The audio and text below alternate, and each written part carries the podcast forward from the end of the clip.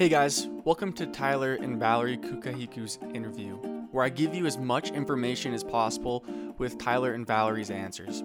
As always, don't forget to subscribe, and I hope you enjoy. Why should people be entrepreneurs?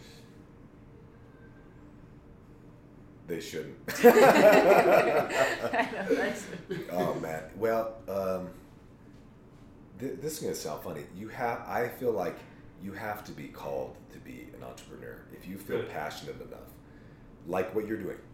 You feel driven to do what you're doing right now. This is tough. What you're doing, contacting people, going around and Yeah. interviewing. You know what I mean? It's a tough thing, but you feel drawn to do it. Nobody pushed you to do it. You felt drawn, and I don't know where that comes from, and I don't know where ours came from exactly, but it came to us. but it was in us, yeah. We Um, just had to do it. And so it, it cannot be for money. You can't say, I want to be an entrepreneur because I want to make money because you're going to spend a lot more time and effort trying to make money and not making any um, than if you went to another job. So we just need to be real about that. Yeah. But um, yeah, This broad question pulls up some very interesting points to talk about. First, if you are not into business, should you be an entrepreneur anyway? I will do my best to dissect Tyler's answers. To begin, Tyler says that you shouldn't be an entrepreneur, and maybe he has a point there. An article from CFEG.com titled Entrepreneurship is Your Future talks about the needs of businesses wanting entrepreneurs. People who can think on their own and come up with ideas within an organization to excel growth as fast as possible. So, if you don't feel like you have the full arsenal to be an entrepreneur, those attributes will still take you far nonetheless. There are more ways to make money now than there has ever been before. A stat to prove that is India's newly registered business count in 2014 was a whopping 60k and some change.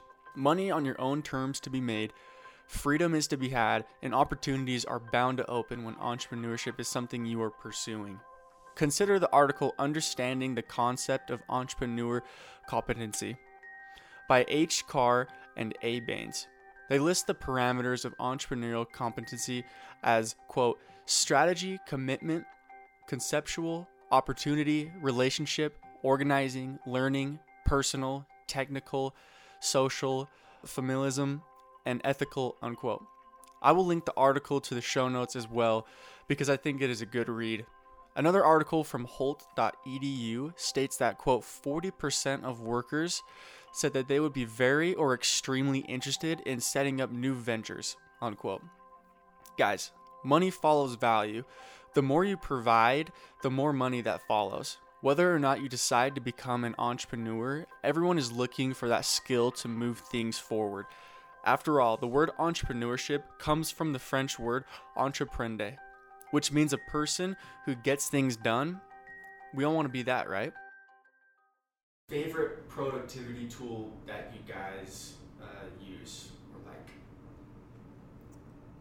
Um, this is a bad question for me because I'm, I'm Tyler. I drive Tyler nuts. I'm a roller coaster, and I'm very hot or cold. I'm, yes, I'm very much doing something, or I've just completely crashed. So productivity tool. yeah, So I'm I'm an old soul, so I still write. I don't use laptops or anything. I just write down in my notebook and everything.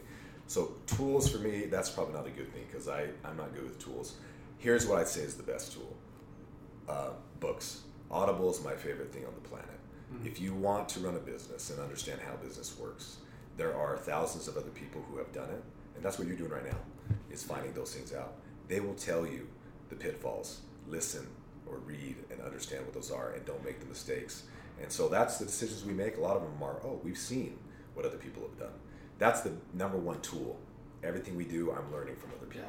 For this question, I want to stat blast because we can all come to the conclusion that reading is a cornerstone to success. To prove it to you, listen to what follows.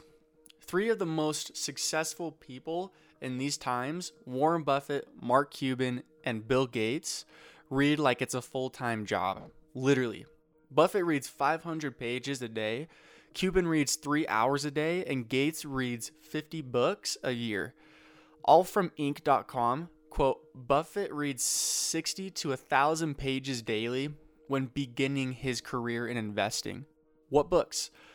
Some of those books are Stress Test by Tim Geithner, The Outsiders by William Thorndike Jr., and The Intelligent Investor by Benjamin Graham. From Inc.com, it states, quote, 67% of rich people watch TV less than one hour a day. So pick up a book already because reading actually correlates to success. What is the number one method to grow a business that you've seen that works? Consistency. One, one thing. Consistency for me. Yeah. When I'm not consistent, it we I don't know. We see better results because I'm I'm on Instagram and that's how we've been growing. We grow a lot, and if I'm consistent on there, then we see the results. If I'm not on there and I take little breaks, then it dips. And so, for me, it's just being very consistent with what I do and with just the work behind the scenes as well. A lot of would be entrepreneurs out there understand what consistency looks like and how to do it, but I've seen many people question their ventures after just months of work. Why is that? We all know about consistency, so I'm not getting deep into that, rather, how to focus your energy to stay consistent without a thought about quitting. On Reddit, a post from user Hamad NS asked the question about how to get away from jumping venture to venture. User Swoley Mammoth, which is an awesome username, states, quote, start small. If you feel like you are in over your head, you are most likely to give up. Don't start building the product immediately. Understand the underlying problem to see if it's actually a good idea. Share your idea and find people that need it. If you have people relying on you, you are less likely to give up. That last part is what I want to emphasize to everybody.